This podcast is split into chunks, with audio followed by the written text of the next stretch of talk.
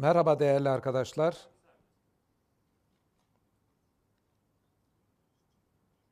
Sen başlattın mı Ahmet? Başlattığımızda başlattım. Tamam. Bir Evet arkadaşlar. Ee, hoş geldiniz hepiniz. Organizasyonun yapılmasında emeği geçen herkese tekrar teşekkür ediyorum. Ee, giriş peşrevini uzun tutmadan hemen konuya girmek istiyorum. Bugünkü konumuz Kur'an'daki dağların anlatımı ve modern bilimin verileri. Dünyadaki karaların dörtte birine yakını dağlarla kaplı. Bu yüzden dünyamız açısından önemli bir fenomen dağlar. Kur'an'da da birçok ayette dağlara atıf yapılıyor. E, bu ayetlerin birçoğunda geçen hususların modern bilimin verileriyle e, ilişkisi kurulması gerektiğini düşünmüyorum. Yani örneğin Bakara suresi 260. ayette işte kuşların dağa bırakılmasından bahsediliyor. Yani dağ kelimesi orada kuşların bırakıldığı bir yer olarak geçiyor. Araf suresi 74'te ayette dağlarda ev yapımından bahsediliyor. Veya İsra 37'de kibirlerin boyunun dağlara erişemeyeceğinden bahsediyor. Şimdi bu ayetteki dağlarla ilgili anlatılanlarda yani dağ kelimesinin bu ayetlerde geçmesinden yani modern bilimin verileriyle ilgili bir hususun ele alınması gerektiğini düşünmüyorum. Yani buna benzer şekilde de dağlar birçok ayette geçiyor. Fakat bunun yanından dağlarla ilgili e, birkaç husus var. Onlara ise dikkat çekmenin e, yani modern bilimin verileriyle ilişkisi olduğunu söyleyebilirim. Bunlardan bir tanesi dağların kökleri ile ilgili husus. Diğer bir tanesi dağların hareketinin bulutlara benzetilmesi. Üçüncüsü dağların dünyanın sonunda formunu kaybetmesi. Dördüncüsü gökyüzünün direksiz yükseltilmesiyle ilgili. Beşinci olarak ise e, yakın dönemde tartışmaya sebep olmuş bir husus dağlar için geçen revasi kelimesiyle alakalı. Yani bu kelime e, birçok ayette dağlar şeklinde tercüme ediliyor. Aslında daha temel manası sabitleyiciler kelimesinin. Bu revasi kelimesinin geçtiği ayetten kaynaklı dağların depremleri engelleyip engellemediği şeklinde bir e, tartışma var. Günümüzde bu beşinci olarak ele alacağım husus dağlarla ilgili daha çok gündeme geldi. Bu yüzden bu beşinci maddedeki hususu biraz daha uzunca ele alacağım. Günümüzdeki iddialara cevap vermek için. Çünkü orada çok açacağımız parantezler olacak dağlarla ilgili. Revasi kelimesi ne kadar dağlara bakıp bakmadığını da inceleyeceğim. Ama öncelikle bu ilk dört maddeyi bitireyim. İlk dört maddede dağlarla ilgili söylemek istediklerimi söyleyeyim. Sonra günümüzde daha çok tartışma konusu olmuş. Dağların depremleri engelleyip engellemediği, ayetteki revasi kelimesinin dağlar olarak alınıp alınmaması gerektiği hususunu ele alalım. Birincisi dağların kökleri. Birinci başlığımız.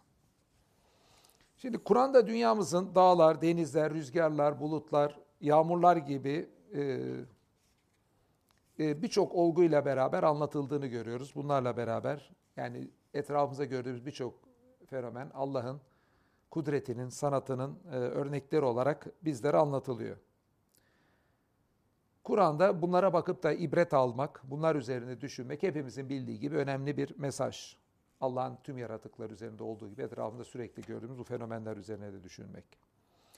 Fakat Kur'an'da bu etrafımızda sürekli gördüğümüz fenomenler üzerinden de düşünmeye davet edilirken insanlar bazen öyle bir benzetme yapılıyor ki Kur'an ayetlerinde o Kur'an'ın anlattığı benzetme modern bilimin verileri açısından enteresan bir hususa karşılık geliyor. Mesela bir karanlıktan bahsederken Kur'an'ın e, derin denizlere onu örnek vermesi gibi. E, derin denizlerin altına örnek vermesi gibi karanlıkta. Buna bugün girmeyeceğim. Merak eden olursa anlatırım.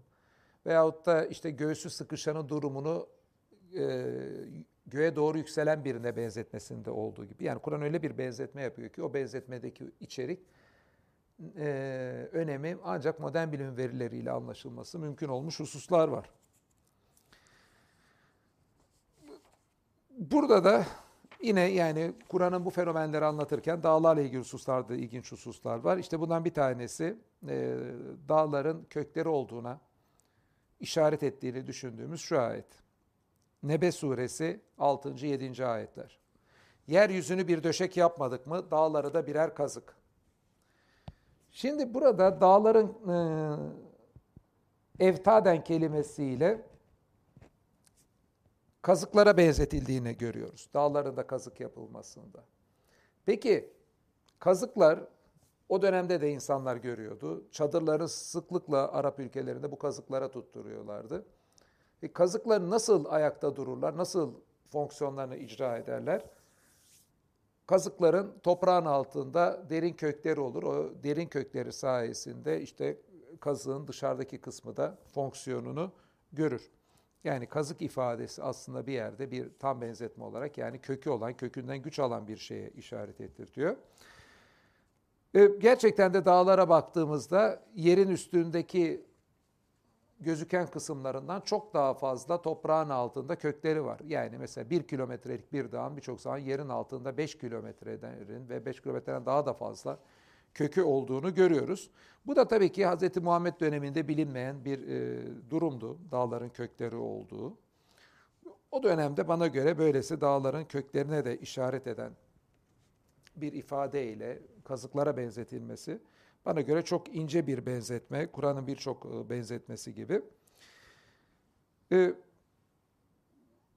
beşinci maddede yine işaret edeceğim, demin e, ele alacağım. Yani yeryüzündeki denge meselesi, dengele, dengeleyiciler meselesinde yine dağların dengeleyicilerin bir alt kümesi olup olmadığını incelerken izostatik dengede dağların köklerinin de rol oynadığını göreceğiz. Bu yüzden bu dağların kökleriyle ilgili ayeti bundan dolayı da aklınızda tutun. İkinci olarak dağların hareketinin bulutlara benzetilmesi. Yine Kur'an'da dağlarla ilgili geçen bir husus.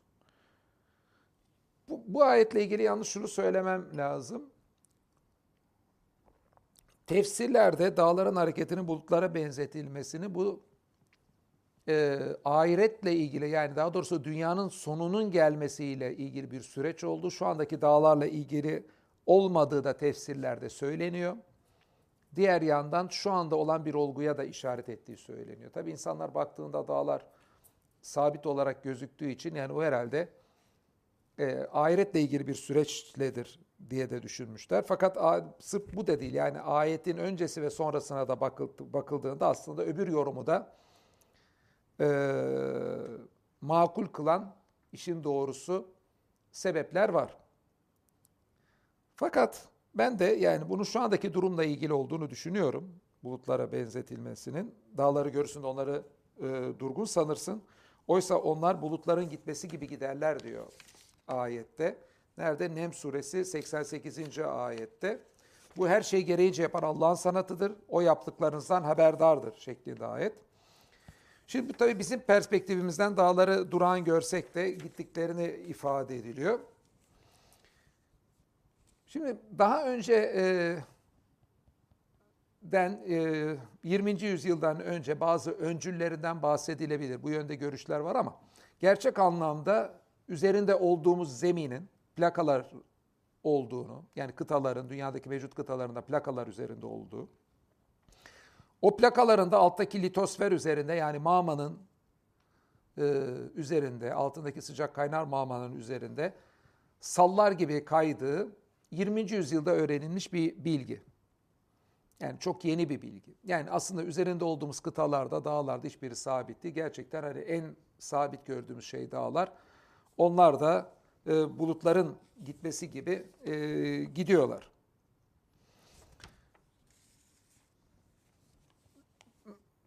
Evet bu çok da yapılan e, bir benzetme. Levhalar adeta suyun üstteki sallar gibi mantonun üzerinde hareket etmekte, birbirlerinden uzaklaşmakta, birbirlerine yakınlaşmakta, çarpışmakta, bir de birbirlerine sürtülmektedirler. Yani birbirlerinin hem altına girme şeklinde hareketler oluyor, çarpışıp da levhalar. Kimi zaman birbirinden uzaklaşıyorlar, kimi zaman e, birbirlerine sürtünüyorlar. Böyle çeşitli hareketleri var.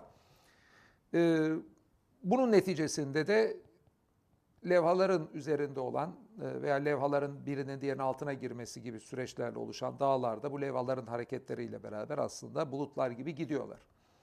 İşin doğrusu jeolojideki bir zaman hızlandırıcıyı alsanız, Pangea'nın en başta tek bir yerdeyken bütün e, levhaların nasıl ayrıldığı ile ilgili süreçleri gösteren bir videoya baksanız gerçekten de tam ayette söylendiği gibi dağların hızlandırılmışını alsak bulutlar gibi hareket ettiklerini çok rahat e, görürüz. Bu ayetle de neyin kastedildiğini anlarız. Bir bilgisayar simülasyonu ile bunları biraz hızlıca hareket ettirmemiz ayetin manasını anlamamız için yeterli olacaktır.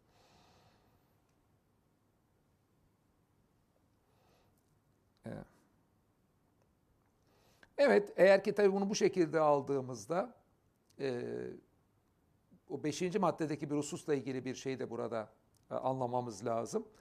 Şimdi beşinci ayetteki revasi kelimesinden kastın sabitleyiciler olduğu kanaatindeyim.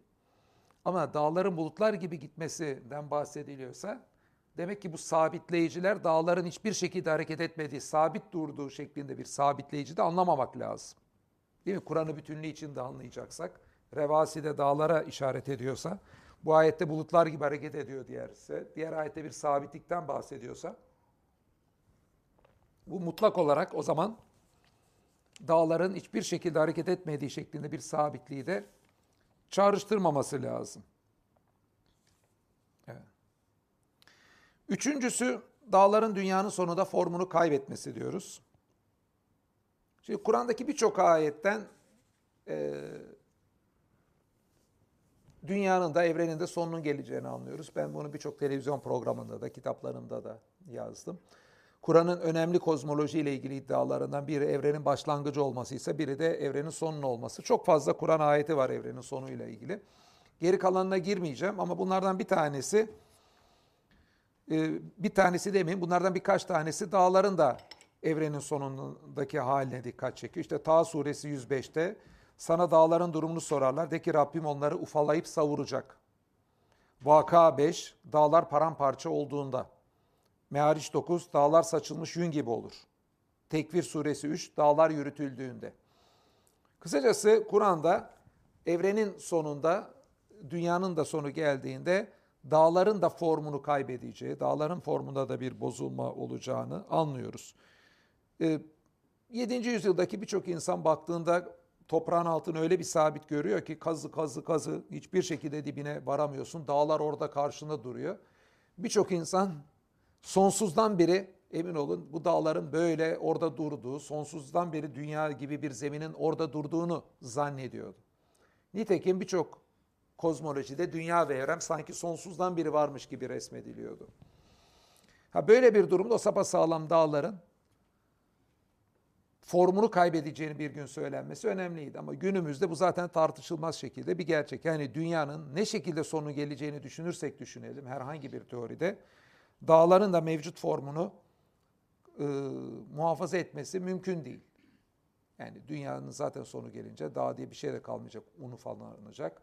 Ondan önce belki levhaların hareketlerinin iyice bozulmasıyla levhaların birleşme yerindeki dağlardaki bir parçalanma, savrulma olabilir. Veyahut da bambaşka bir süreçle olabilir. Yani sürecin ne olduğunu tam olarak bilmiyoruz. Kur'an'dan bu detayın anlaşılabildiğini sanmıyorum. Ama hangi süreci düşünürsek düşünelim dünyanın sonuyla ilgili. Ki dünyanın sonunun geleceği bilimsel olarak tartışılmaz bir husus. Kur'an'daki ayetlerde geçtiği gibi dağların formlarını da muhafaza edemeyecekleri ne buradan yine de rahatlıkla söyleyebiliriz. Şimdi tabii Kur'an'da bir de bazı hususları şöyle de anlamak lazım. Bunlara bir örnek e, Rad suresi 2. ayet. Allah şu gördüğünüz gökleri direksiz yükseltendir ayeti. Şimdi bu Kur'an'dan önce de gökyüzünün direksiz yükseltildiğini düşünenler olmuş olabilir bu hususta. Fakat şunu da biliyoruz diğer taraftan baktığımızda e, yani birçok kozmolojide Kur'an'dan önceki dönemdeki birçok kozmolojide e, Babillerde mesela dağların gökyüzünü tuttuğu, adeta bir direk vazifesi gördüğü düşünülüyordu. Dünyanın ucunda bizim ulaşamadığımız dağlar var. Bu, gökyüzü niye böyle böyle? Bunu tutuyor. Eğer ki bu dağlar olmasaydı dünyanın iki ucunda hiç şüphesiz gökyüzü üstümüze düşerdi. Böyle bir düşünce var. Bunun da insanların niye düşündüğünü anlamak zor değil. Yani bir tavana baktığınızda bir direk yoksa iki uçta mesela şu yandaki direkleri görmesek bu tavan düşer tepemize diye düşünebiliriz. Değil mi? Şu yandaki direkler sayesinde bu tavan tepemizde duruyor. E, normal olarak da bunu dağlara uyguladığınızda e, bizim göremediğimiz kadar uzakta da olsa çünkü gökyüzü çok yüksekte göremediğimiz kadar uzakta da olsa bir şekilde bir direğinin olması lazım. Bu direk de nedir? İşte dağlarda diye düşünenler var. Nitekim e, kitaplarımda da onun örneğini verdim. Mesela e, kutsal kitabın ki bu Tevrat, İncil, Kur'an, Tevrat, İncil, Kur'an diyorum. Tevrat, İncil, Zebur hepsini kaplayan bir kitap, kutsal kitap. Yani Türkçe onu İncil diye çeviriyorlar Bible ama yanlış bir çeviri. Onu yine düzeltmeye çalışmayayım. Kutsal kitapta e, eski baskılarında mesela gökyüzünün bu şekilde uçlarında dağlara e, konulduğunu düşünüyor, e, düşünüldüğünü görüyoruz. Bizim tefsirciler bile Kur'an'daki söylenenin hani gökyüzünü direksiz yükseltendir ifadesini o görünen kısımla ilgilidir dünyanın. Görünmeyen kısmında dağların dağlara rastla, e, yaslanıyor şeklinde gökyüzü ifadeler olmuş. Yani kısacası Kur'an'daki e, birçok ifadenin e, ne kadar yerinde söylendiği, kendi döneminde tam bilinmeyen hususlarda Kur'an'ın konuştuğu, kendi dönemindeki doğruyla yanlış bilgiler arasında hep yanlışları elediğini tespit edilmesi de önemli. Yani bazen evrenin geniş önemli hiç kimsenin bilmediği yine Kur'an'ın işaret ettiği hususlar var ama bazen de öyle hususlar var ki yani Kur'an'ın indiği dönemde öyle düşünen de var, böyle de düşünen var. Ama Kur'an hep o doğru düşüneni almış. Yani yanlış düşünce Kur'an'da yer almamış. Yani Kur'an'ın her konuda doğruyu aktarması kadar kendi dönemindeki hiçbir yanlış fikri aktarmaması da bence üzerine konsantre olmamız gereken hususlardan bir tanesi. İşte e, gökyüzünün direksiz yükseltildiği fikri de e, bunlardan e, bir tanesi. Yani kısacası yani Hz. Muhammed'in yaşadığı döneme hayalen gidip yani bilim tarihi açısından o dönemdeki bilim seviyesini bilip hatta yani bundan da biraz ileri gelip yani çünkü Arap Yarımadası'nın o dönemdeki bilim seviyesini bilip e, Kur'an'ın içeriğinin önemini daha iyi anlayabiliriz.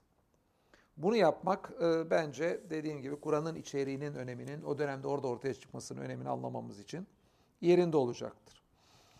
Şimdi bunlarla dağlar hakkındaki dört hususa dikkat çektim. Yani kısacası nelerdi dedik? Bir dağların köklerine Kur'an'da işaret etmesi, dağların hareketinin bulutlara benzetilmesi, dağların dünyanın sonunda formunu kaybedecek olması, bir de gökyüzünü direksiz yükseltildiği fikri. O dönemde dağlara birçok insan gökyüzünün yaslandığını düşünüyordu. Bu dört hususta Kur'an'ın ifadelerin dağlarla ilgili ne kadar yerinde olduğunu gördük. Şimdi gelelim günümüzde tartışma konusu olmuş e, asıl mesele. Bu Kur'an'da geçen revasi kelimesi ve entemide kelimesinden dolayı bu kelimenin ne anlama geldiğini de inceleyeceğiz. Kur'an'da dağların depremi engellediğinin e, söylendiğini düşünenler oldu. Buna karşı da belli izahlar yaptılar ve o izahlarda internette oldukça çok izlendi. Bu yüzden e, şimdi bunu biraz daha derin bir şekilde ele, ele alacağım. Şimdi öncelikle şunu söyleyeyim. Kur'an'da dağların ki dağlar Kur'an boyunca cibal kelimesiyle çoğul, işte tekil dağ e, cebel kelimesiyle geçer e, depremi engellediği şeklinde doğrudan bir ifade yoktur. Yani Kur'an'ın dolaylı anla, e, söylemek istediklerinden böyle bir anlamı çıkıp çıkmayacağı tartışılabilir ama doğrudan işte dağlar depremi engelliyor şeklinde böyle bir cümle yok. Yani Kur'an'da olmayan bir husus üzerinden evvela Kur'an'a eleştiri geldiğini e, söyleyeyim. Burada iki tane kilit kelime var. Bir revasi kelimesi, iki temide kelimesi. Şimdi e, bu kelimelerin e, ne anlam verilmesi gerektiğini temide ve revasiye. Bir de Kur'an'da dağlar deprem ifadeleri geçiyor da hangi kelimelerle geçiyor? Önce bunları göreceğim. Sonra dağlar ve deprem arasında bir ilişki var mı yok mu modern bilimin verileri bu konuda ne diyorla ilgili hususa geçeceğim. Öncelikle şunu söyleyeyim. Aşağı yukarı anlamı aynı olan üç tane ayet var. Kur'an'da geçen. Ee, bir Nahl suresi 15. ayet. iki Enbiya suresi 31. ayet. Üç Lokman suresi 10. ayet. Bu üç ayeti ayrı ayrı okumayacağım. Sadece birinde zamir değişiyor. Ee, yani üç ayette tamamen aynı anlamda. Tekin okumam bu yüzden yetecektir. Dünyaya Sizin dengenizin bozulmasıyla ilgili olarak entemide kelimesini dengenin bozulmasıyla ilgili olarak çeviriyorum. Niye böyle çevirdiğimi söyleyeceğim. Sabitleyiciler koyduk. Yani revasi koyduk şeklinde ayet. Şimdi gelelim niye ayeti bu şekilde çevirdik? Çünkü birçok çeviride bunun e, yani sallanmamanın, deprem olmaması için dağları koyduk, sallanmamanız için dağları koyduk şeklinde çevrildiğini görüyoruz. Demin söylendiğim çeviriyi e, niye böyle yaptım? Yani bunun gerekçelerini ona girelim. Evet. Şimdi şuna girin. Birincisi şunu söyleyelim. Kur'an'da dağ kelimesi demin dediğim gibi geçiyor.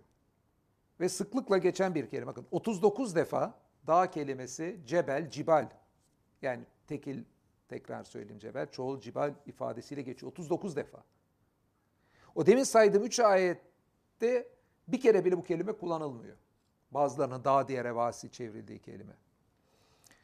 Ayrıca Kur'an'da dağlardan Hz. Musa'ya vahyin geldiği alan olan Tur'da bahsedilerek 10 defa da Tur ismiyle dağdan bahsediliyor.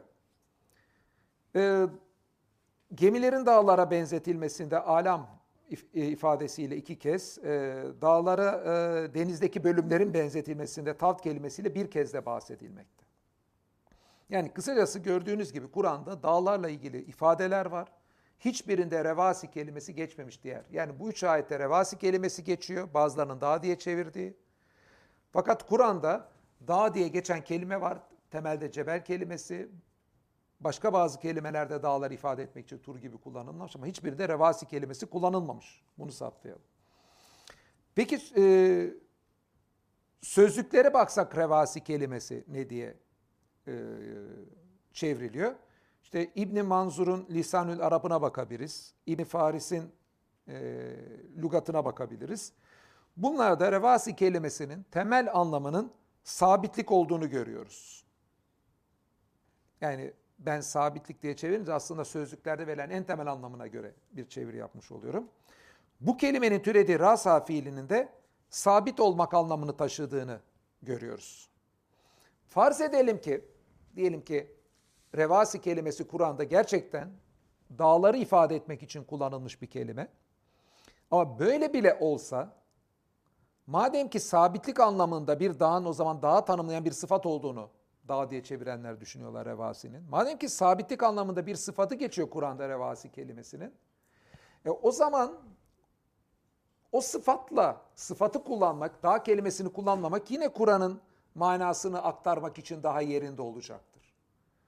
Çünkü Kur'an'da defalarca geçen cebel kelimesi dağ için istense orada en azından üç ayetin birinde kullanılırdı. Ha, madem ki Allah onu kullanmamış, Burada özellikle üç ayette de revasi vurgusu yani sabitlik anlamında bir kelimeyle vurgu yapılıyor. İsterse daha kastedilmiş olsun bence. Kur'an'ın orijinaline sadakat, Allah'ın da burada bunun kullanması bir hikmet olduğunu düşünerek bence dağlar diye çeviriyi burada yine düzeltmekte fayda var. Evet. Revasi kelimesi e, yukarıdaki üç ayet dışında başka yerlerde de geçiyor. Yani bu Temide ile Revasi'nin beraber geçtiği sadece üç ayet var. Şimdi beş ayet Rad suresi 3, Hicr suresi 9, Nem suresi 61, Fusilet suresi 10, Mürselat suresi 27. Ayrıca bir kere de Hz. Süleyman'a yapılan sabit kazanları ifade etmek için bu kelime rasiyat e, formunda geçmektedir. Şimdi burada birkaç hususa dikkat çekmek istiyorum. Bunlarla şunu söylemek isteyeceğim. Aslında revasi kelimesinin dağ, dağ var Kur'an'ın içinde. Ee, bunlardan bir tanesi Fusilet suresi 10. ayette dünyanın üzerinde fevkiya dünya bahsediyor. Ki dağlar değil mi dünya üzerinden o zaman yani sabitleyiciler kastın dağlar olduğunu düşünmek e, yanlıştır diyemeyiz. Ben de öyle bir şey demiyorum zaten. Ama yani kelime sabitleyiciler olarak. Ayrıca Naziyat suresi 32. ayette dağları sabitledi şeklinde bir ifade geçiyor. Ha, burada sabitledi bu sefer e, revasi kelimesinin türediği fiil kullanılıyor. Ersa fiili. Burada cibal kelimesiyle beraber geçiyor. Bu da dağların burada revas ifadesiyle kastedilmiş olabileceğini kuvvetlendiren bir şey. E, bunlardan dağları revasi kelimesiyle sabitleyicilere dağlar anlamının makul olduğunu anlıyoruz ama benim şahsi kanaatim revasi kelimesinin dağları da kapsayan daha geniş bir anlamının olduğu ve, ve revasi dendiğini.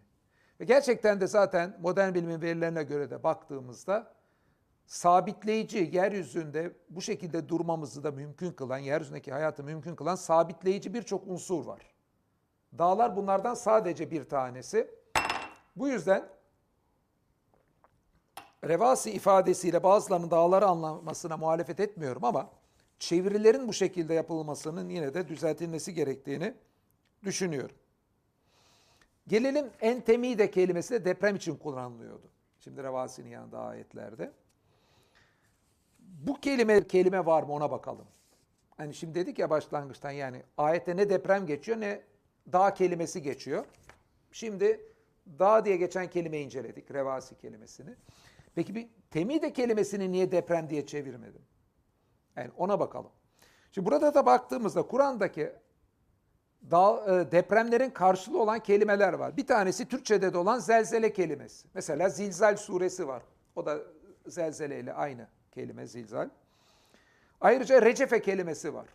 Hatırladığım kadar recefe e, zelzele kelimesinden de daha çok depremle ilgili Kur'an'da geçiyor. Yine yere batma için kasefa fiili var Kur'an'da. Yani bu tam deprem değil yere batış ama yine depreme yakın bir ifade olarak kasefa e, geçiyor. Ama depremler tarif edilirken Kur'an'da başka hiçbir yerde temide ifadesi geçmiyor deminki ifade. Bu da önemli bir şey. Yine burada üç tane ayet var. Eğer ki bu üç tane ayette illaki deprem e, vurgulanmak isteseydi Allah'ın Kur'an boyunca kullandığı recefe ve zelzele kelimelerini deprem için kullanması mümkündü. Ama burada böyle bir durum da yok. E, evet. Üstelik İbrahim suresi 46. ayette bazıların yaptığı hileden bahsedilirken dağ, e, dağları yani cibali sallayacak bir hile bile yapsalar diye geçiyor. Bir benzetme yapılıyor. Orada da dağların sallanmasından bahsedilirken yine temide diye bir ifade geçmiyor. Tezulu geçiyor. Yani yine e, burada da temide kelimesi yok.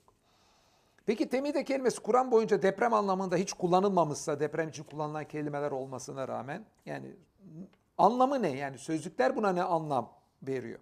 Ha temid ifadesi sadece o üç ayette geçiyor. Revasi gibi başka ayetlerde de geçen bir kelime değil bu arada. Yine İbn Manzur'un Lisan Araba bakabiliriz ve e, İbn Faris'in lügatına bakabiliriz. Burada da gördüğümüz şey şu aslında e, revasi sabitlik için geçerken temide bunun zıttı için geçen bir kelime. Yani sabitliğin bozulması, yoldan çıkmak anlamında kullanılan bir kelime temide kelimesi. Gemilerdeki dengesiz durumlar için de mesela geçen bir kelime. Gemiyle ilgili benze, e, özellikle bu sabitlik ifadesi gemileri sabitleyen hani bu çapa gibi şeyler için de geçiyor. Revasi aynı kökten türeyen kelimeler. Temide de gemideki sallantılar için kullanılması da önemli bir şey bence. Bunu da niye diyorum? Yani bu sabitleyicilik durumunun e, özellikle bizim üzerinde olduğumuz kıtaların sabitliğini sağlayan, çünkü biz plakaların üzerindeyiz şu anda. Mama alt, ayağımızın altında mama kaynıyor. Üzerinde olduğumuz plakalar çok ince plakalar. Şöyle diyeyim yani elmanın kabuğunun elmaya oranını düşünün. Üzerinde olduğumuz levhalar mamaya oranı ondan daha ince. Ve dünya uzayda uçuyor, kendi etrafında dönüyor böyle hareketler içindeyken. Üzerinde olduğumuz çok yani dünyanın çapına göre çok çok ince plakalar sabitleyiciliğini sağlayan unsurlar olmasa bizim zaten Mama'nın üzerinde böyle olmamız mümkün değil. Çünkü Mama'nın üzerine tam da geminin suyun üzerinde yüzmesi gibi yüzüyor plakalar.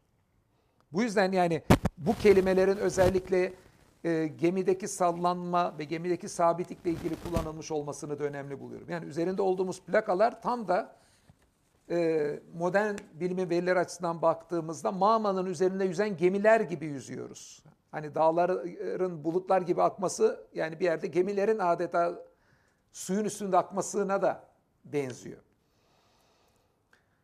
Ha bu yüzden entemide kelimesini de dengenin bozulmasıyla ilgili olarak çevirdim. Şimdi burada yine başka yani ayetlerin o zaman hem revasi hem temide kelimesiyle bahse konu ayetlerin denge ve dengenin bozulması ile ilgili sabit söyleyebiliriz. Burada bir iki tane ince husus var onlara da dikkat çekeyim. Şimdi bu söz konusu üç ayet var demiştik bu hususta. Bu üç ayetin ikisinde bikum ifadesiyle sizin, birinde ise bihim ifadesiyle onların vurgusunun olması önemli. Ayetlerde hatırlıyorsanız ayet okurken dünyada sizin dengenizin bozulmasıyla ilgili olarak sabitleyiciler koydu. koydu. Ee, iki ayette sizin, bir ayette de onların dengesinin bozulmasıyla ilgili e, geçiyor. Şimdi bu bence bu ifadelerin olmasıyla şu anlaşılabilir. Yani insanın bakışından, noktayı nazarından oluşan bir dengeyle alakalı bir husus bu. İnsanın durumu için bir dengenin sağlanmasıyla ilgili. Global plandan baktığımızda aslında dengenin bir gün bozulacağı da kaçınılmaz. Nitekim burada bence ince bir şey var ayette. Şimdi işin doğrusu ben e, ayetle ilgili aktardığım çevirinin kulağa pek hoş gelmediği kanaatindeyim. Bir daha okuyayım size mesela. Dünyada sizin dengenizin bozulmasıyla ilgili olarak sabitleyiciler koyduk. Yani bu mesela şöyle deseydim birçok kimsenin kulağına daha şey gelir. Dengeniz bozulmasın diye sabitleyiciler koyduk diyebilirdim değil mi? O zaman daha Türkçe açısından kulağa hoş gelirdi. Nitekim e, ayeti çevirenler tabi dengenizin bozulması diye sabitleyicileri dağlar diye çevirmişler de e, e, sarsıntı diye çevirinde e, sarsıntı diye çevirenler sarsılmayın diye çevirmişler ifadeyi. Sarsılmamanız için dağlar koymuş koyduk diye çevirmişler. Fakat fakat burada bir fakat var. Arapçadaki la olumsuzluk takısı ayette geçmiyor.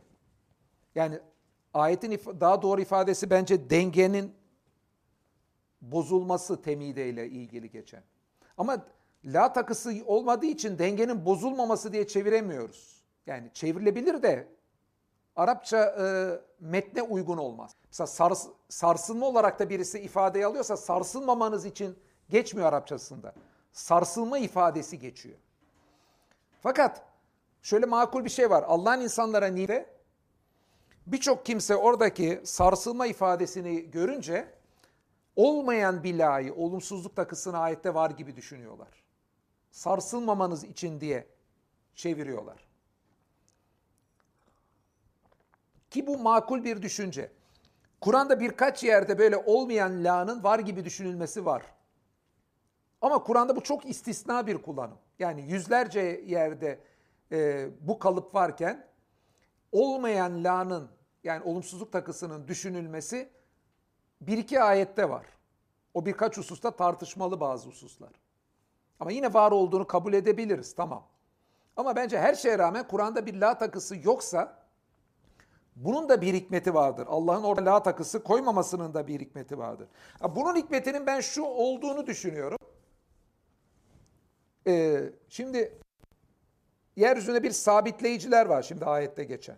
Bu sabitleyicileri dengenizin bozulmasıyla ilgili koyduk diyor ayette bu çevirimize göre. En temide diyor. Yani la, en la temide demiyor. Yani denge bozulmasın diye demiyor ayet.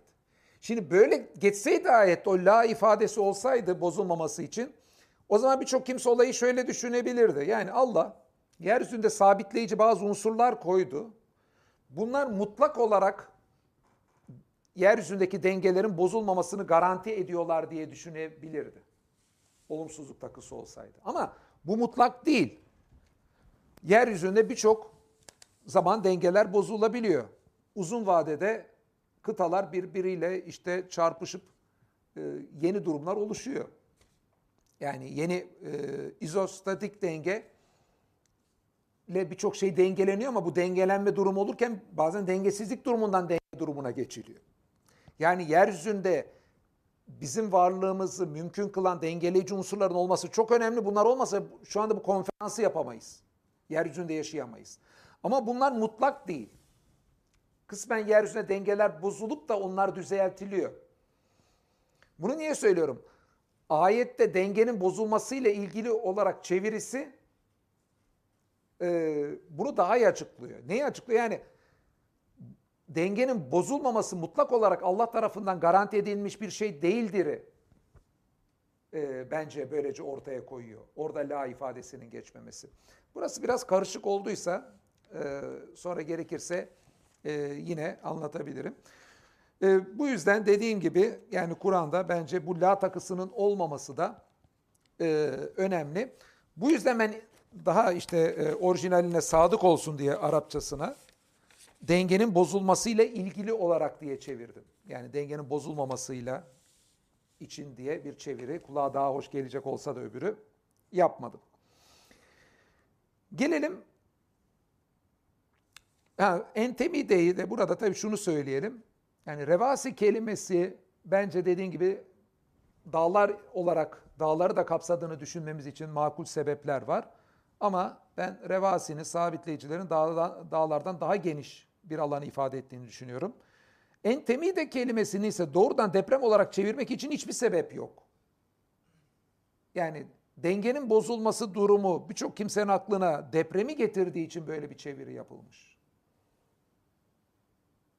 Ama yani bunun için bir sebep yok. Bu yüzden yani deprem üzerinden bir eleştiri de bence bunun göz önünde bulundurulması lazım. Ha, depremi de sabitleyiciler engelliyor mu engellemiyor mu birazdan göreceğiz. Yani yeryüzündeki sabitleyici unsurların depremi de önleyici yönü var. Öyle de düşünse önemli değil ama entemi de ifadesi denge ifade ediyor. O denge depremse tamam depremi de ifade ediyordur. Ama kelimenin kendisi deprem değil. Yani deprem dışında eğer ki bir dengeler varsa bunu gösterebiliyorsanız e, o zaman zaten e, yani depremin olup olmaması ile ilgili bir itirazın buradan yapılması mümkün değil anlamına gelir bu. Entemide'nin daha geniş denge durumlarını kapsaması. Ama yani yeryüzünde öyle sabitleyici unsurlar var ki bunlar aslında depremin olmasını da engelleyici veya depremlerin daha sık olmasını derecesini engelleyici özellikleri de var. Evet. Şimdi yine bu konuya devam edelim modern bilimin verilerine birazcık geçeyim. Şimdi dünyamız 4,5 milyar yıl önce oluşmaya gelseydik, dünyanın o dönemdeki durumunu görseydik, 4,5 milyar yılla 4 milyar yıl öncesine gelelim. İlk 500 milyon yılın büyük bir kısmı Hadeyan dönemi dünyada. O Hadeyan dönemindeki durumu görseydik o sabitleyici unsurların neden bu kadar önemli olduğunu anlardık yaşamamız için yok dünyada. Kaynar lavlar var. Hani atmosfer falan diyor yukarıda ama altta da kaynar e, e, lavlar var. Yani kıtaların olması daha sonraki bir yani üzerinde yaşayacağımız levhaların oluşma süreci dünyada sonradan oluşan süreçlerle alakalıdır. Elmanın kabuğu elmadan sonra oluşması gibi bir şey. Yani altta kas kaynayan e, bir alan var yeryüzünün zemini de hiç yaşamaya elverişli değil. Yeryüzündeki kayamsıkmasıyla üzerindeki durduğumuz levhalar oluştu. Bu da bence Kur'an'daki bir ayetle oldukça uyumlu. Yani birkaç yerde geçiyor, tek bir yerde de değil. Rad suresi 3. ayet alabiliriz. O yeryüzünü yaydı, Mette yaydı ve orada sabitleyiciler revasi yaptı yeryüzünün yayılması ifade ediliyor. Gerçekten de yeryüzündeki üzerinde bulunduğumuz zeminin yayılması, böyle genişletilmesi Hadeyan dönemindeki dünyanın ortaya çıkmasından sonraki süreçlerle ilişkilidir. Evet.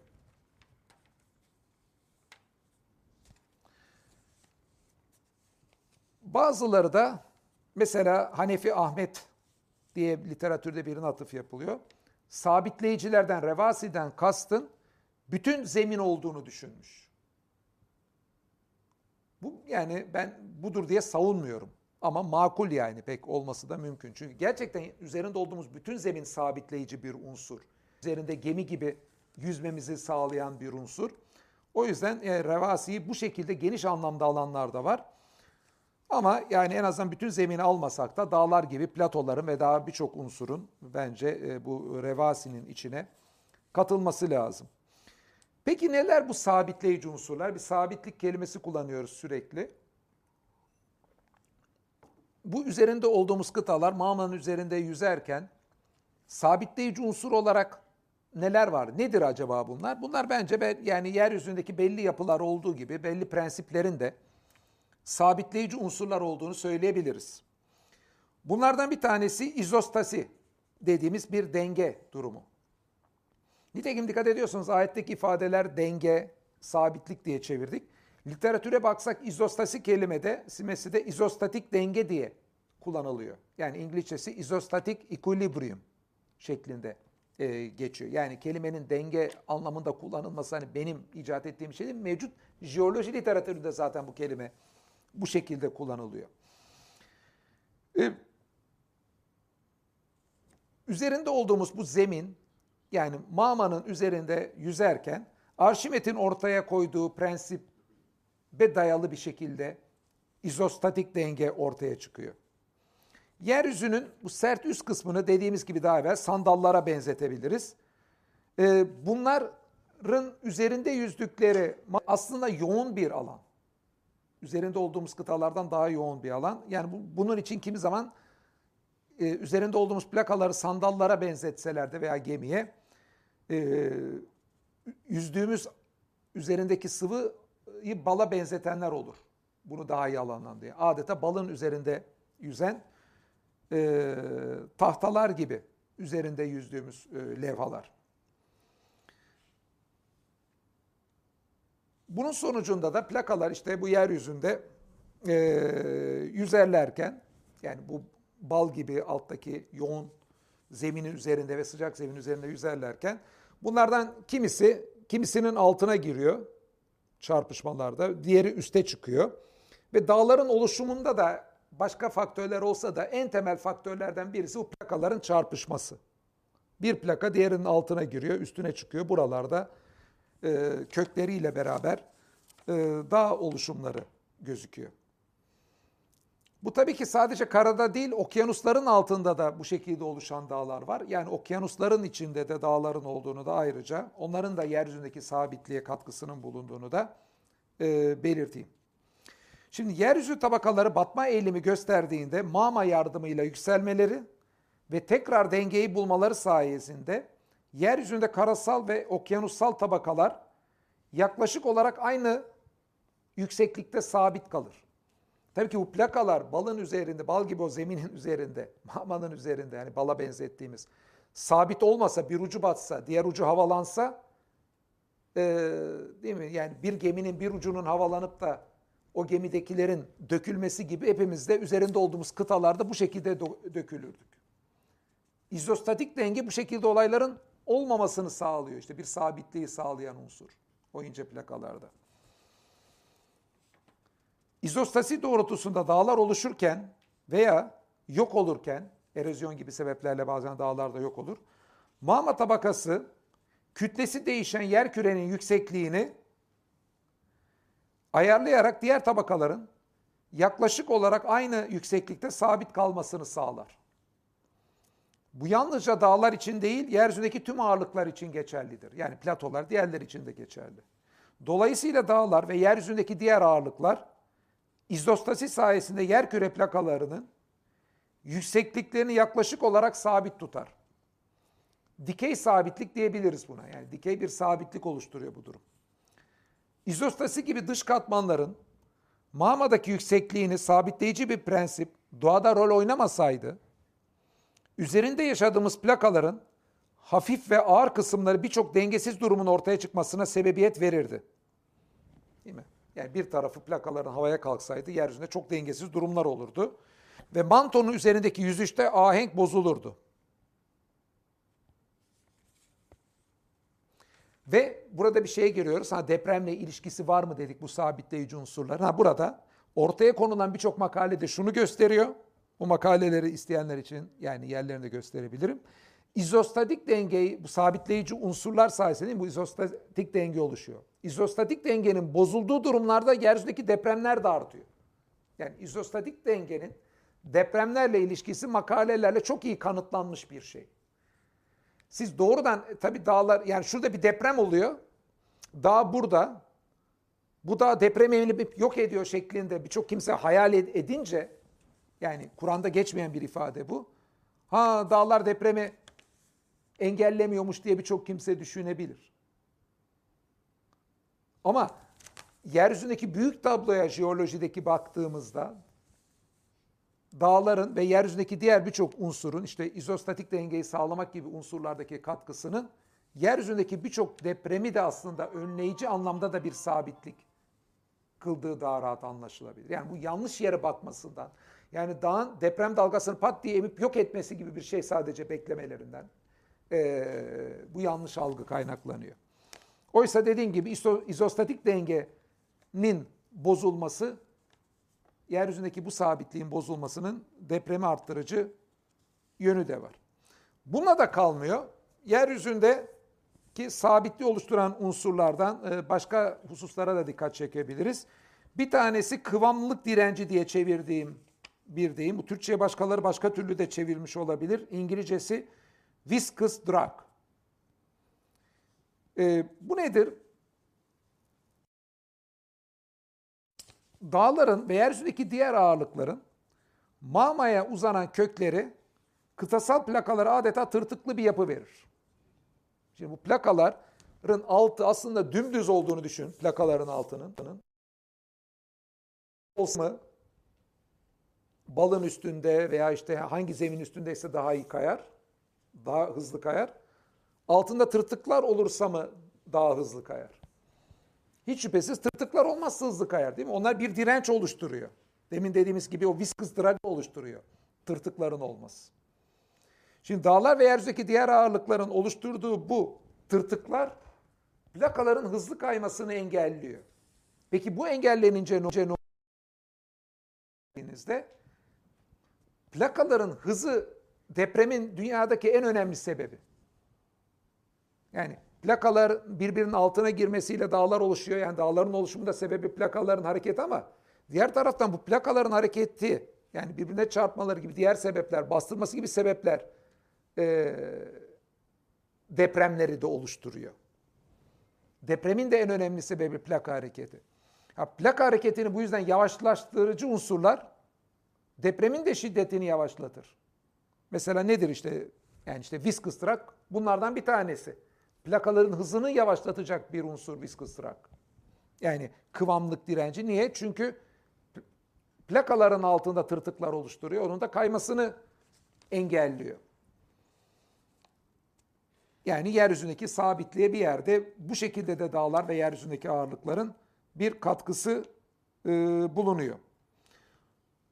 Sonuç olarak bunlar aslında yeryüzünde hem yüzeysel hem de dikey iki türlü de sabitlik oluşturuyor bu plakalar üzerinde. Nitekim söz konusu ayetlerdeki iki kelime, kilit kelime değil iki kilit kelime vardı tartışmalı ayetler demiştik. Bir revasi kelimesi, sabitleyiciler diye çevrilmiş. Öbürü de entemide kelimesi, dengenin bozulması e, kelimesi. Şimdi iki kelimeden biri olan sabitleyici diye çevrilmiş revasi kelimesinin türediği kökten türeyen kelimeler, kelimeler Mesih için kullanılmıştır. İkinci kilit kelime olan temide ise gemilerdeki dengenin bozulması için de kullanılmıştır kelime diyoruz. Burada dikkat çekilen sabitlik ve denge ile ilgili hususların önemli bir kısmı üzerinde olduğumuz levhalar alttaki mama üzerinde gemi gibi yüzerken sabitlik ve dengenin sağlanması ile ilgilidir. Bu da Kur'an'daki kavramların ne kadar ince bir şekilde kullanıldığının, Kur'an'daki hiçbir kavramın rastgele bir şekilde o la takısının, olumsuzluğunun, olumluluğu olmasının olmamasının da, revasinin de, temidenin de hiçbirinin rastgele bir şekilde kullanılmadığının bana göre çok güzel bir delili. Dağların, madem ki dağların sabitlikteki neler oluşturduğuyla ilgili hususlar geliyor, yine dağların aslında yeryüzündeki sabitliğe katkıları ile ilgili bir örnek vereyim. Dağlardan bahsedip jeoloğum deyip de bunlardan habersiz olan arkadaşlar da öğrenirler artık videodan zahmet edip dinlerlerse. Şimdi sütür denen bir olay var. Tabii kıtalardan biri diğerinin altına giriyor demiştik. En çok dağların oluşmasının en önemli sebeplerinden biri bu. Kıtalar çarpışırken biri diğerinin altına giriyor. Diğerinin üstüne kalıyor. Bu plakaların birleşme noktası olduğu için zayıf bir nokta. Çünkü platalar buradan bir yerde bastırıyor. Fakat diğer taraftan e, dağlar da burada oluşuyor. E, şimdi buradaki dağların oluşması aslında plakaları da birbirine dikiyor. Buna jeolojide e, ki jeoloji giriş kitabı bile okusa birçok kimse bunu görür. Jeolojide sütür denen bir olguyu oluşturuyor. Bu sütür kelimesi aslında e, hastanelerde kullanılan, dikiş içinde kullanılan yani hastaların yaralarını dikmek içinde kullanılan sütür kelimesiyle de aynı kelime. Tamamen aynı kelime. Buradan kasteden dağların adı iki farklı levhayı birbirine dikmesi. Peki bununla ne oluyor? Nasıl sabitliğe bir katkısı var süturun? Bunu çok basit bir şekilde düşünebilirsiniz. Yani düşünün iki tane sal veya iki tane gemi var diğer benzetmede. Bunlar ikisi ayrı olursalar mı daha dengelidirler? Bunların serbest bir şekilde birbirine çarpı ayrılabileceğini düşünün. Diğer taraftan ikisi birbirine bir şekilde kaynarsa mı daha dengelidirler? Hiç şüphesiz aslında ikisi birbirine bir şekilde kaynarsa daha dengelidirler. Yani ayrıysalar birbirine çarpışıp ayrılmaları, çarpışıp ayrılmaları şeklinde bir şey söz konusu olabilir. Ha, dağlar ne yapıyor? Plakaların tam dikiyor adeta birbirine. Tam dağların bir dikiş noktası oluyor orası. Oradan dikiliyor. Bu da neyi yapıyor? Plakaların birbirine aynı hızda çarpmasını önleyici bir unsur olarak e, karşımıza çıkıyor. Evet. Ha, şimdi buradaki ben tabii e, sabitleyiciler derken üzerinde olduğumuz plakaların mama üzerinde yüzerken sabitliğin sağlanması ile ilgili unsurlara dikkat çektim. Sabitleyicilerin dağlardan daha geniş bir küme olduğunu fakat dağların da bunların bir alt kümesi olduğunu söylemeye çalıştım. Fakat sırf dağlar söz konusu edilecekse plakalarla ilgili deminden beri zikrettiklerimden daha geniş bir alanın da dağların fonksiyonlarıyla ilgili olduğunu, dağların yeryüzündeki birçok unsuru sabitleyici özellikle ilgili olduğu söylenebilir. Onlara hiç girmedim. Revasi kelimesini dağların sabitleyiciliği olarak alırsak, yani dağların sabitlediği şeyler o demin saydığım sütür veyahut da viscous tract, izostatideki, izostasideki e, fonksiyonu gibi şeylerden çok daha fazla. Yani içtiğimiz suyun yarıdan fazlası dağlardan geliyor. Mesela içtiğimiz suyun yeryüzündeki bir sabitlenmesi var. Karbondioksit döngüsü çok önemli yeryüzünde. Karbondioksit döngüsünün bozulması birçok kimse için ölümcül olur. E, dağların bunu sağlanmasında çok önemli bir fonksiyonu var. Yani dağlar olmasa tamamen bozulur karbondioksit döngüsü. E, canlıların çeşitliliğiyle ilgili çok büyük katkıları var. Kısacası yeryüzünde karbondioksit döngüsünden temiz sulardan canlılık çeşitliliğine kadar dağların sabitleyici e, birçok unsuru var. Plakaların e, bahsettiğimiz sabitliklerinden başka. Ha, bu şekilde alınırsa yani yeryüzünde birçok kimsenin dağları sıradan bir çıkıntı olarak zannettiği dönemde ve yeryüzünde sabitliği sağlayan hiçbir unsurun birçok kimseye göre gözükmedi. Kendi kendine zaten normal durumu yeryüzünü sabitlik zannedildiği dönemde Kur'an'da yeryüzündeki sabitliğin ve dengenin belli unsurları yeryüzünde yaratılmasıyla oluştuğuna dikkat çekilmesinin ne kadar yerinde olduğunu görüyoruz. Şimdi yani Kur'an'ı eleştirmek için bazılarının işte öyle münasebetsiz çıkışları oldu. Onlarla ilgili de yine birkaç tane e, şey söylemem lazım. Şimdi tabii bahsettiğim yanlış çevirilerin de etkisi var. Deminden beri söylediğim yanlış çevirilerin etkisi düzeltilirse de bu itirazlara cevap verilebilir. Ama e, şimdi yanlış çevirilerde ki yanlış çeviriler hani dağlar depremi önler şeklinde bazıları çeviri yapmıştı. Bazısı böyle deyince e, tersine dağlı yerde deprem olur denilerek Kur'an'ın içeriğine yönelik eleştiri getirmekte yine bir sorun var. Yani o yanlış çeviriye o şekilde cevap vermek de sorunlu. Şimdi önceden açıklanan şekilde ayetteki çevirinin düzeltilmesi ve yeryüzündeki dengeye dağların da içinde bulunduğu katkısı olan sabitleyici unsurların gösterilmesi bazılarının Kur'an'a eleştiri getirmeye kalktığı hususta Kur'an'ın ne kadar ince ifadelerle, dağlarla ve sabitleyicilerle ilgili hususları anlattığını e, tanıklık etmemize sebebiyet verecektir. Fakat sabitleyicilerden kasıt sırf dağlar ve dengenin bozulmamasından kasıt depremlerin olmaması olsaydı bile dağlı yerde deprem olur saptamasını bir itiraz temeli yapmak ciddi bir mantık safsatası içermektedir. Dağlı bölgelerde depremlerin daha çok olması dağların depremin sebebi olduğu çıkarımına kaynaklık edemez. Bakın yani dağlı yerde deprem olur ayrı bir şey, dağlar depreme sebebiyet verir diye göstermek ayrı bir şeydir. Buradan bu sonucu çıkarmak felsefede çok bilinen basit bir mantık hatasıdır. Bu yanlış sebeplendirme safsatasının bir çeşididir.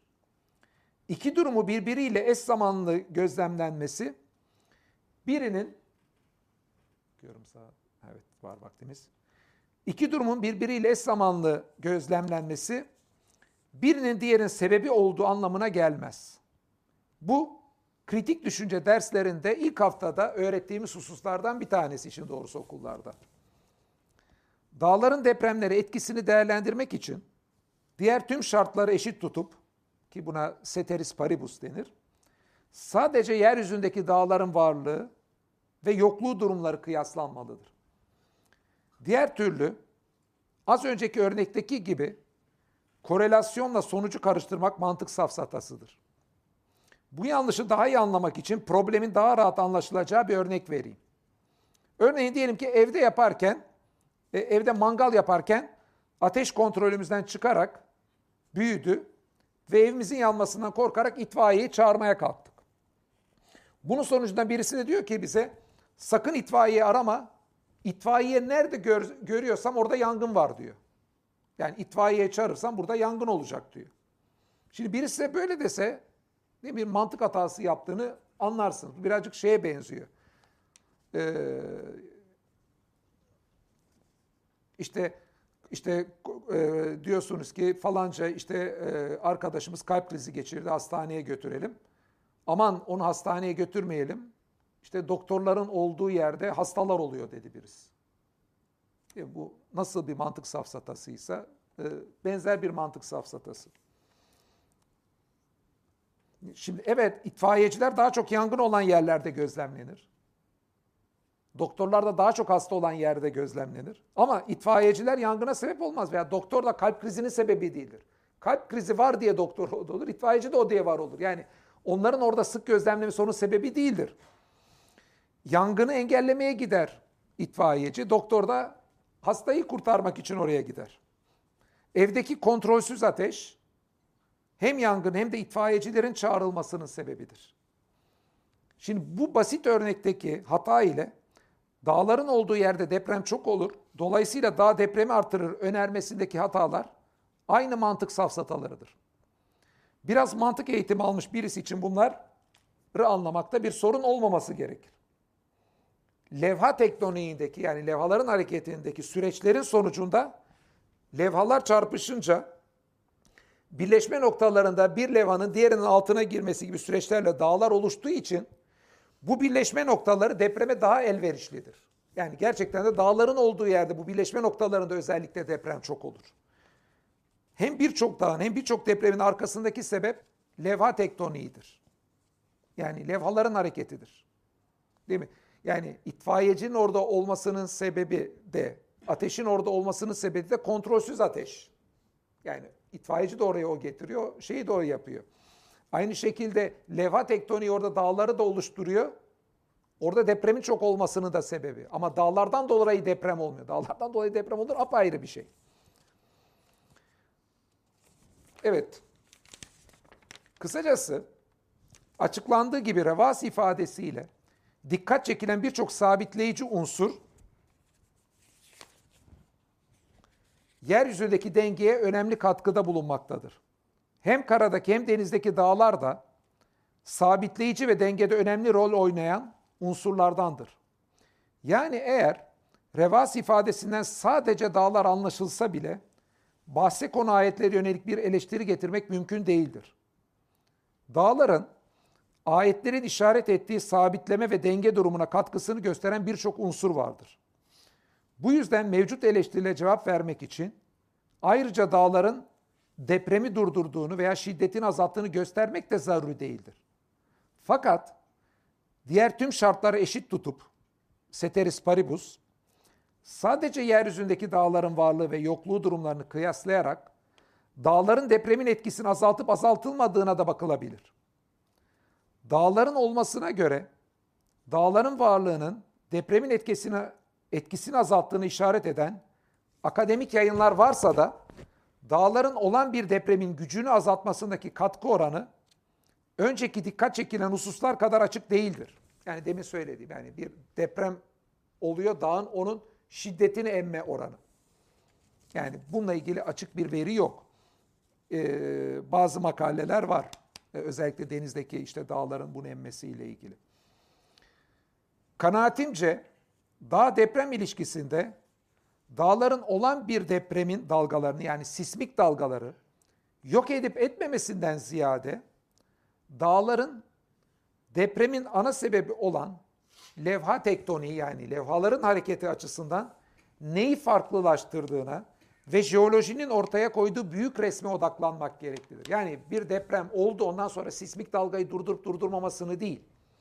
Büyük resimde dağların oynadığı rolle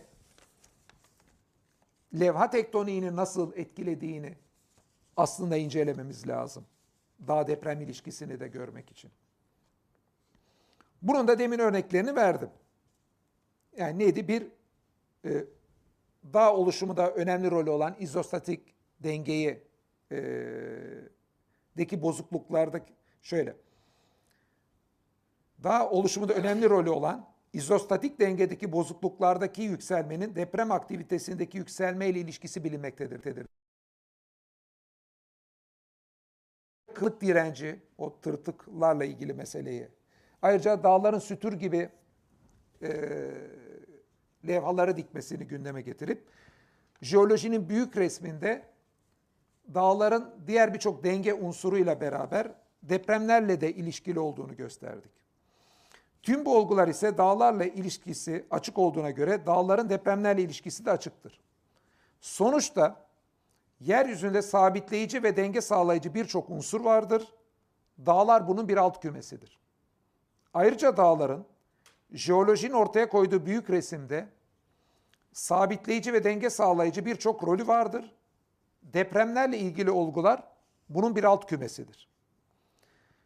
Son bir paragrafla bitireyim. Modern bilimin verileri Kur'an'ın yeryüzündeki dengeye katkısı olan sabitleyicilerin varlığına dikkat çekmesinin ne kadar yerinde olduğunu göstermektedir. Dağlar da bu süreçte önemli rol oynamaktadır. Buna karşı yanlış tercümeleri ve mantık safsatalarına dikkat etmemenin etkisiyle dağların olduğu yerde deprem oluyor ifadesiyle Kur'an'ın olağanüstü ifadelerini eleştirmek ya jeoloji ya mantık alanındaki bilgi eksikliğinden ya da art niyetten kaynaklanmaktadır. Güzel. Bir saat beş dakikada bitirdik. Teşekkür ederim arkadaşlar beni dinlediğiniz için. Genelde burada biraz daha geniş konuları seçip e, hayatın anlamı, Kur'an'ın bilimle ilişkisi gibi geniş başlıklar atıp birçok alana giriyorduk. Fakat e, son dönemde bu dağlarla ilgili konular gündeme geldiği için bugün birazcık daha nokta bir konuyu Kur'an'dan alıp onu işlemeyi tercih ettik. 2-3 e, tane soru alıp da üçer sorular almak istiyorum. Eğer ki soru soracak varsa. Yunus hocam geliyor musun? Evet hocam. Hocam e, ge, Yok sadece kişisel program sonrasında zaman ayırabilir misiniz? Sizi destekleyecek bazı te- şeylerim var, görüşlerim var. tabii hocam oturacağız yukarıda inşallah. Tamam, Allah razı olsun. Evet. Sorun değil de ben çünkü alanım uzmanlık alanım, jeoloji, jeomorfoloji.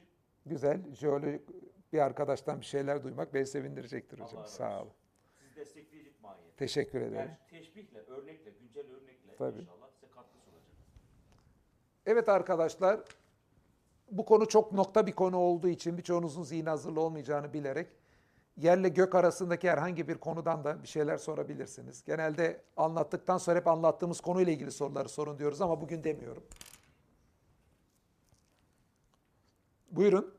Hocam burada dağlar için genelde cibal kelimesi kullanılıyor. Evet. Ee, bu cibal kelimesinin sözlükteki bazı anlamları mesela büyük topluluk anlamı da var. O dağların yürütülmesini, büyük toplulukların yürütülmesi şeklinde e, yorumlayan birkaç şeye de değindim. Evet. Rast gelmiştim. Bu konuda ne düşünüyorsunuz? Bu şekilde de alınabilir mi? Evet. Üç soru alayım, üçer üçer cevap vereceğim. Arkadaşlar var mı daha sorusu olan? Ee, evet. Buyurun.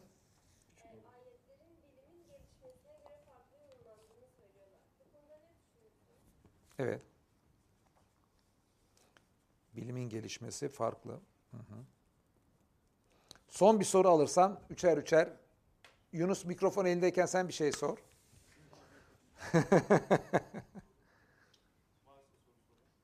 evet. Sen sor hocam elinde mikrofon. Evet. Ver hocam Hüseyin hocama ver.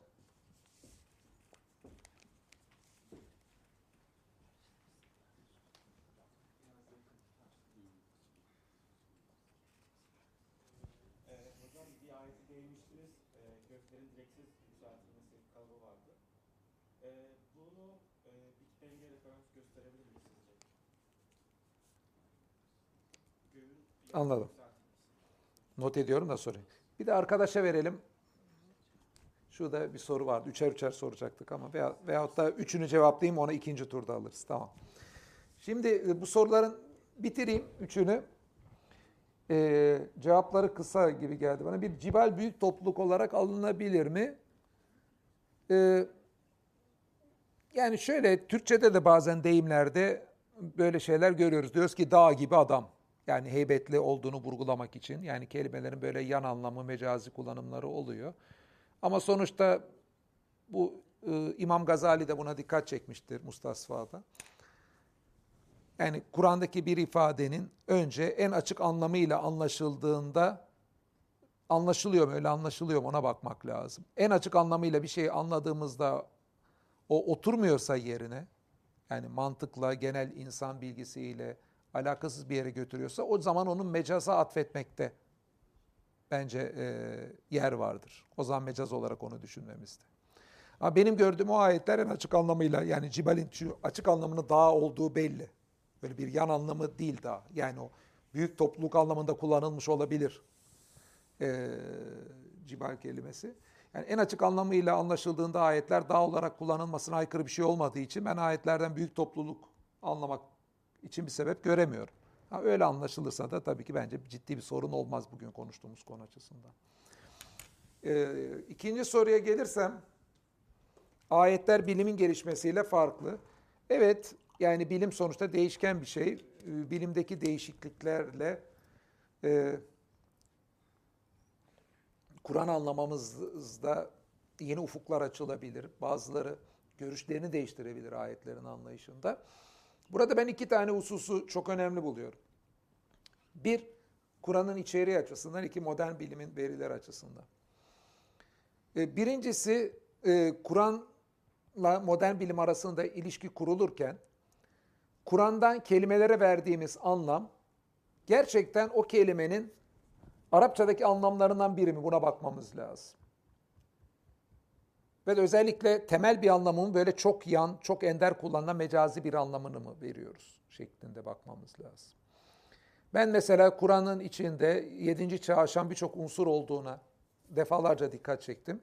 Burada kullandığım bütün örneklerde kelimelerin en çok kullanılan anlamlarından hareket etmeye çalıştım. Aşağı yukarı hiçbir kelimeye 8. anlamını vererek veyahut da herhangi bir şey iddia etmeye çalışmadım. Mesela yıldızların ışıkları söndürüldüğünde diye geçiyor Mürselat suresinde. Yıldızların sonu gelecek. E, bilime göre de yıldızların sonu gelecek. Şimdi benim oradaki e, gösterdiğim kelimelerde yıldız, ışık, söndürülme Arapçadaki en temel kelimelerin anlamından hareket ettiğimizde anlamı bu. Yani kelimeye ben ikinci, üçüncü bir anlam verip başka türlü anlaşılıyor da ben ışık söndürme diye anlamıyorum. Ve hatta evrenin genişlediğini söylediğimizde e, kelimenin en temel anlamı bu anlama geliyor. İsim cümlesi ve sürekli genişleme ifade ediyor. En temel gramerden gittiğimiz zaman. Yani mecazi bir anlam verip de bunu söylemeye çalışmıyorum. Ve hatta dağların, denizlerin altındaki karanlıklara işaret ederken deniz kelimesi, bahr kelimesi e, yani en temel anlamında alıyorum. Karanlık kelimesini en temel anlamında alıyorum. Yani bu kelimenin yani bir kelimenin yan anlamını alıp da karanlık veyahut da denizin yan anlamını alarak çıkartmaya çalışmıyorum. Yani bence birincisi bu önemli. Gerçekten Arapçasına Kur'an'ın uygun bir iddiada bulunmak. Yani kelimelerin böyle e, olmayan anlamını ben yani yan anlamda böyle üçüncü derece bir anlamın bile alınma, olmayan anlamından kelimenin hareket etmek olamayacak bir şey. Buradan itiraz bence değerli bir itiraz. İkincisi bilimsel olarak işaret ettiğimiz şeyin de bilimin içinde gerçekten iyi temellendirilmiş bir husus olması. Ha sonuçta Kur'an bilim ilişkisi kullanılırken eğer ki bu iki husustan eleştiri geliyorsa bunlar ciddi eleştirilerdir bence. Yani biz şunu diyebiliyorsak ki sen Arapçasına şu anlamı verdin ama o kelimenin Arapçada o anlamı yok. Veya temel bir anlamdan hareket etmedin diyorsa ben bunu çok ciddi bir eleştiri görürüm. Veya birisi diyorsa ki sen dağlar, denizlerin altının karanlık olduğunu söyledin. Aha sana resmi. Veya optiği sen bilmiyorsun. Gerçekten optikte ışık kırıla kırıla e, denizin altına kadar hiçbir foton parçacığı inmez diye bir şey yok optikte. Optik teorinin içinde. Veya de, biz 300 metre denizin altına indik. Ah her şey pırıl pırıl. Böyle bir resim gösterirse bunu ciddiye alırım. Tabii kimse gösteremez de. Ama böyle bir bilimsel karşıtlık yapabiliyorsanız yani bilimin içinden mesela deminki söylediğim şeylere hocam siz diyorsunuz işte plakalar böyle yüzüyorlar. Mağmanın üstünde plakalar yüzmüyor ki ya plakalar sabit bilmem kaç yüz kilometre dünyanın merkezine kadar plakalar aha gidiyor. Mağmanın üzerinde yüzmesi diye bir şey yok diye birisi gösterebilirse yani bunu ciddi itiraz diye kabul ederim. Tabii bilimde kimse onu ciddiye almaz yani öyle bir itiraz ama yani öyle bir bilimden gerçekten bir itiraz getirilebilse ciddiye alınacak bir itiraz olurdu.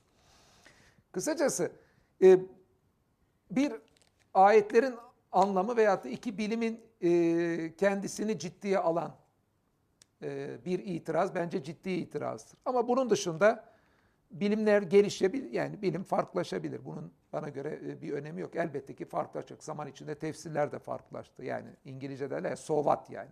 Yani ne olacak yani. Bir de şöyle bir husus var birçok kimsenin gözünden kaçan. Bugün bizim Kur'an'ın olağanüstülükleriyle ilgili dikkat çektiğimiz hususların büyük bir kesimi gözlemsel olarak doğrulanan olgularla ilgili. Yani bilimde yarın hangi husus değişirse değişsin bu gözlemsel olguları dan hareket edip de e,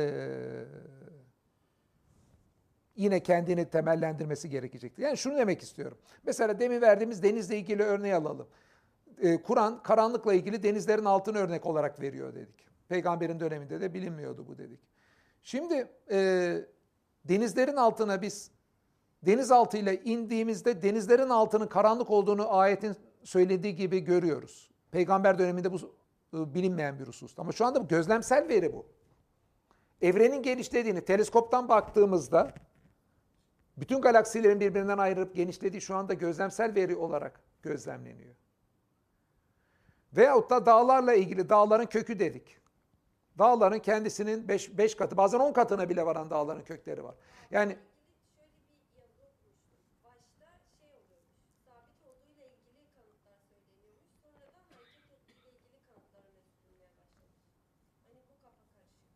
Şimdi şöyle bir şey var.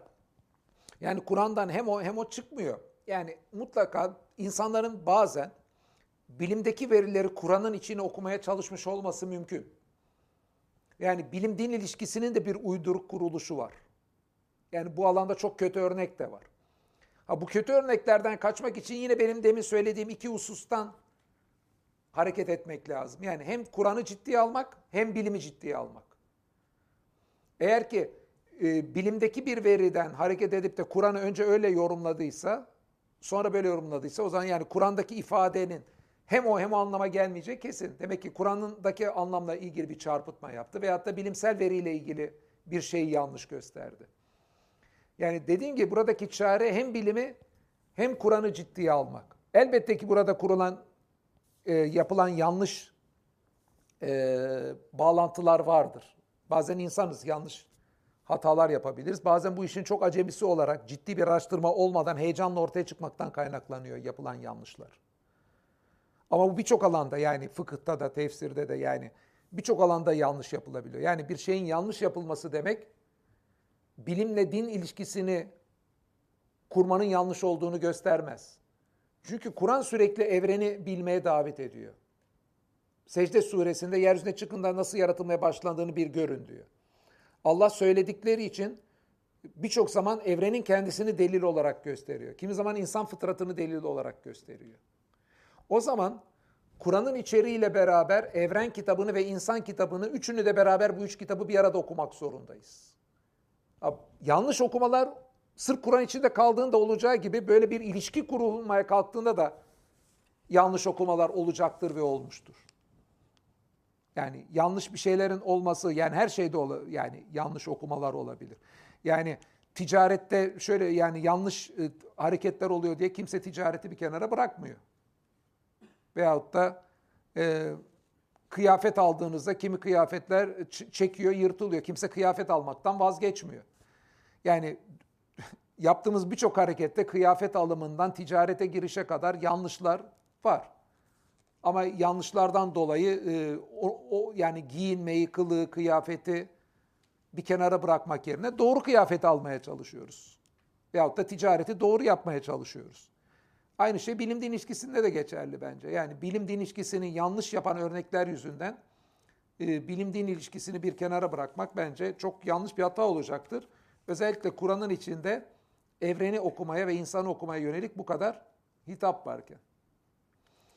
Gökler direksiz yükseltildi. Big Bang olabilir mi? Ee, yani Big Bang olarak anlamak için bir şey olmadığını sanıyorum.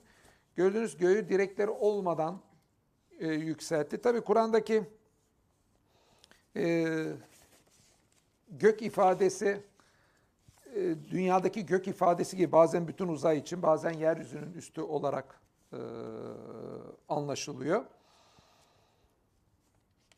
E, aslında bazen Kur'an'daki ifadelerin aynı anda ikisini birden de işaret etmesi mümkün. Yani ben e, aslında biraz düşününce tamamen imkansız da diyemiyorum. Yani Kur'an'daki gök, sema ifadesi üzerimizdeki bütün alan için anlaşılıyor. Yani semada yıldızlar var dediğimiz gibi semadan yağmur da yağıyor diyoruz. Aynı Türkçe'de de öyle yani. Gökyüzünde yıldızlar var diyoruz, gökten yağmur yağıyor diyoruz.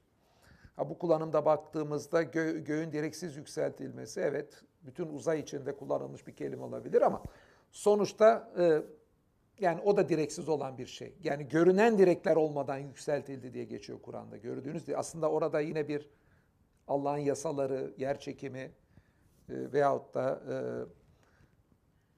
göğün yükseltilmesinden kasıt evrenin genişlemesi ise e, kara enerjinin kendisi bizatihi evrenin çökmesini engelleyip o yükseltmeyi yapıyor.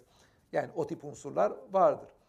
Buradaki benim dikkat çekmeye çalıştım. Da peygamberin dönemi ve öncesinde ve sonrasında birçok kimse dağları aslında direkt o kadar sanıyorlar ki bizim tefsirciler bile ayetten kasıt gördüğümüz alan görünmeyen kısımda dağlar vardır gibi bir yanlışa yani ayetteki açık e, ifadeye rağmen sanmışlar.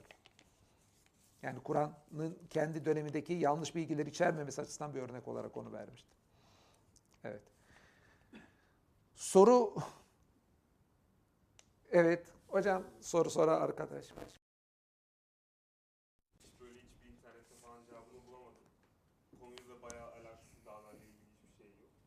Hocam bir şey soracaktım. Şimdi Kur'an'dan önce Müslüman olmayanlara Hanif deniliyor. Şimdi Kur'an'dan sonra da şey İslam'ın duyulmadığı yerler var. Özellikle Amerika kıtası 1700 yılında bulundu. O zamana kadar da hiç, hiçbir insan oraya göç etmedi. Şimdi 1700 yılından o zamana kadar yani yaklaşık 1000 yıl kadar falan İslam olmasına rağmen Amerika kıtasının haberi olmaması sizce burada bir gariplik Hı hı. seziliyor mu hocam? Anladım. Yani ben çok düşündüm ama bulamadım. İnşallah siz bulursunuz. İnşallah. Allah bu- bulduran Allah buldurursa buluruz. Selamünaleyküm.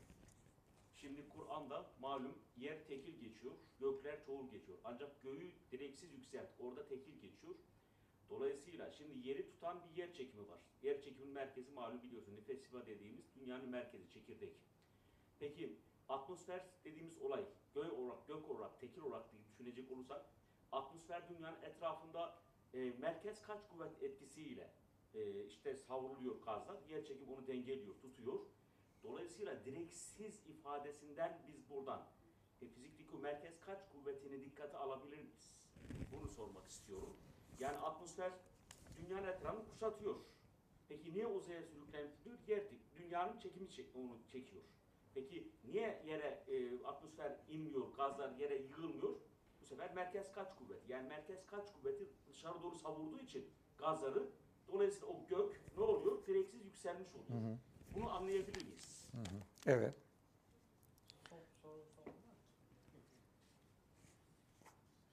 Ee, Hocam, e, Kur'an'da bazı bilimsel ifadeler, daha doğrusu çoğu bilimsel ifade e, araştırmıyorlar mı, bakmıyorlar mı gibisinden ifadelerle geçerken e, mesela dağlar olsun, evrenin genişlemesi olsun bunların direkt örneklendirilmesinin acaba özel bir sebebi var mıdır böyle? Yani bize direkt hitap eden kişisel olarak çağlardan bağımsız e, hayatın anlamıyla alakalı ya da olabilecek bir şey var mıdır acaba? Manası var mıdır diye. Kısaca cevaplamaya çalışayım. Ee, şimdi e, Allah'ın insanları neden mesul tutacağını bilemiyoruz. Bu çok gelen soru aslında. Yani değişik formatlarda geliyor. Yani e, işte elçinin mesajı gelmediyse ne kadar mesuller diye. Çok açık bir Kur'an. Bizim kelamcılar da bu konuda aslında tartışmışlar. Yani Allah'ın mesajı gelmediği dönemde ne kadar mesul olurlar diye. Kimi zaman fetret dönemi üzerinden başlıklarla, kimi zaman başka başlıklarla bunun tartışıldığını görüyoruz. Kur'an'da bir ayet var. Biz elçiler göndermedikçe azap edici değiliz diye. Şimdi bir Kur'ani bir ifade bu. Bir mesaj gelmediyse insan sorumlu değil. Bu da Allah'ın bir şekilde rahmeti olabilir. Biz tabii ki e, Amerika kıtasına peygamber gelmediğini söyleyemeyiz. Yani orada bazı e, oluşumlar var. Onu oraya yani e, geçmişte bir peygamber gelmiş olabileceğini, o dinlerin peygamberin gelmiş olmasıyla orada çıkabileceğini düşündürten şeyler de var Amerika kıtasında. Ama yani böyle bir iddia yapmamız kolay değil. O, o- o olayları çok ciddi şekilde araştırmak lazım. E, bu yüzden yani sonuçta onlar yani mesul olmaya e, olduğunu zaten iddia etmiyoruz biz İslam'ın onlara e, gelmediyse. Bu da onlar için belki bir kurtuluş vesilesi olabilir. Allah'ın rahmeti belki insanlara böyle ulaşabilir. Hatta ben şuna da emin değilim. Bir insana din yanlış ulaşıyorsa mesaj, acaba Allah onlara elçileri mesajı ulaştı diye mi kabul edecek?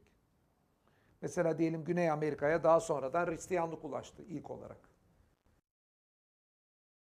Geldi Güney Amerika'daki insanlara Allah'ın varlığıyla ilgili iyi güzel şeyler anlattı. Sonra İsa bu dini getirdi dedi. Katolikler oraya diyelim Portekizler falan, İspanyollar ilk uğraşanlar sonra diğerleri diyelim. Anlattı o Portekizli Katolik. İşte e, Hz. İsa Allah'ın oğludur dedi.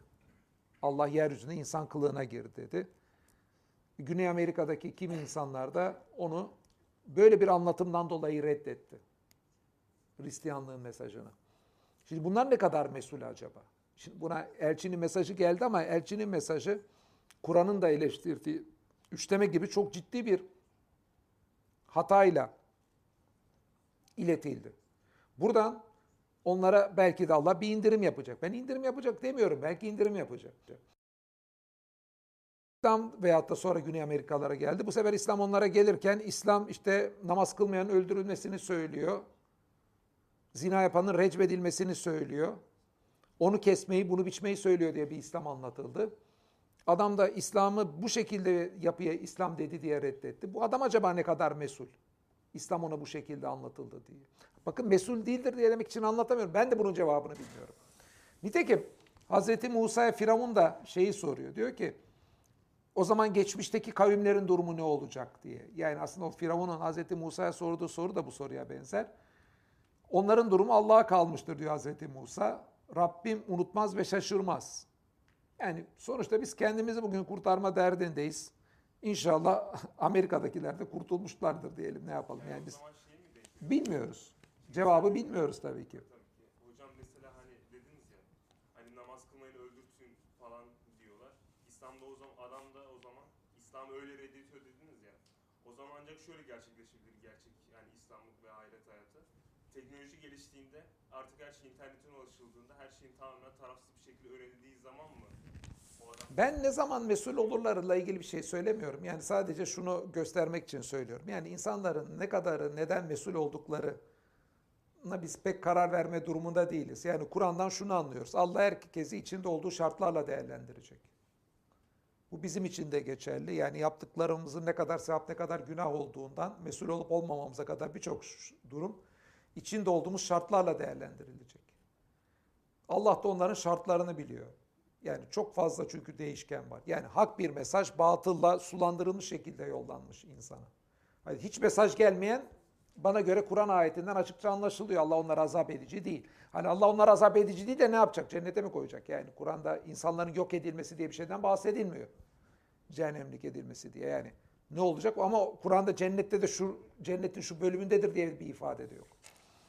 Onu ahirette bekleyip göreceğiz. Ancak kendimiz inşallah hayırlı bir yere gidersek görürüz kendimizi. Hocam bu dağlar meselesinde Önemli bir şu geçiyor mu hocam? e, yanardağ değil dağ kelimesi geçiyor. Yani dağ kelimesi cibal, da, yanardağ da kapsar. Dağlar kelimesi. Ee, yani- yani hocam evet direklerle ilgili ifade, direksiz yükseltendir diyor. Yani oradaki aslında neyle yükseltildiğini söylemiyor Allah. Gördüğünüz direkler olmaksızın yükseltendir diyor. Aslında burada biraz gördüğünüz direkler olmaksızın yükseltilmişti demek. Yani görmediğiniz Allah direkt vazifesi yapmış bir unsurlar koymuştur anlamına gelir. Bu da nedir işte o moleküllerin hareketinin yer çekiminden kaçışı sağlaması, yer çekimi gibi yasalardır. Yani görmediğimiz direkler varsa bir yerde atmosferi olduğu yerde tutan. Bunu böyle anlamamak için dediğiniz gibi sebep yok yani. Ama ayet yani görünen bir direk olmaksızın yükseltilmiştir derken e, hani bir tavan birçok insana göre bir direk olmadan yükselmesi mümkün değil. Ama Allah da diyor ki yani Allah için bu çok basit. Bak gökyüzü, koskoca gökyüzü tepenizde duruyor. Bunu ister atmosfer ister bütün uzay olarak alalım. Duruyor diyor. Bunu gördüğünüz direkler olmaksızın yükseltin denilmiş. Ben oradaki tabii ki ayette daha çok dikkat çekmeye çalıştığım şey o dönemde bunlarla ilgili yanlış inançlar vardı. Dağların e, aslında görünen bir direkleri de var gökyüzünün. Dünyanın ucundaki dağlar, dünyanın ucuna gitmediğim için göremiyoruz diyenler vardı. Ama Kur'an bir yerde bu görüşü dışlıyor. Yani hani Kur'an'ın söyledikleri kadar kendi döneminin yanlış bilgilerini almaması da önemli. Bunun için örneklemek için onu almıştım. Evet arkadaşlar teşekkür ederim. Çok dakikiz. giz. Hepinize teşekkür ederim. Ee, yukarıda e, isteyenlerle e, kitap imzalama, resim çektirme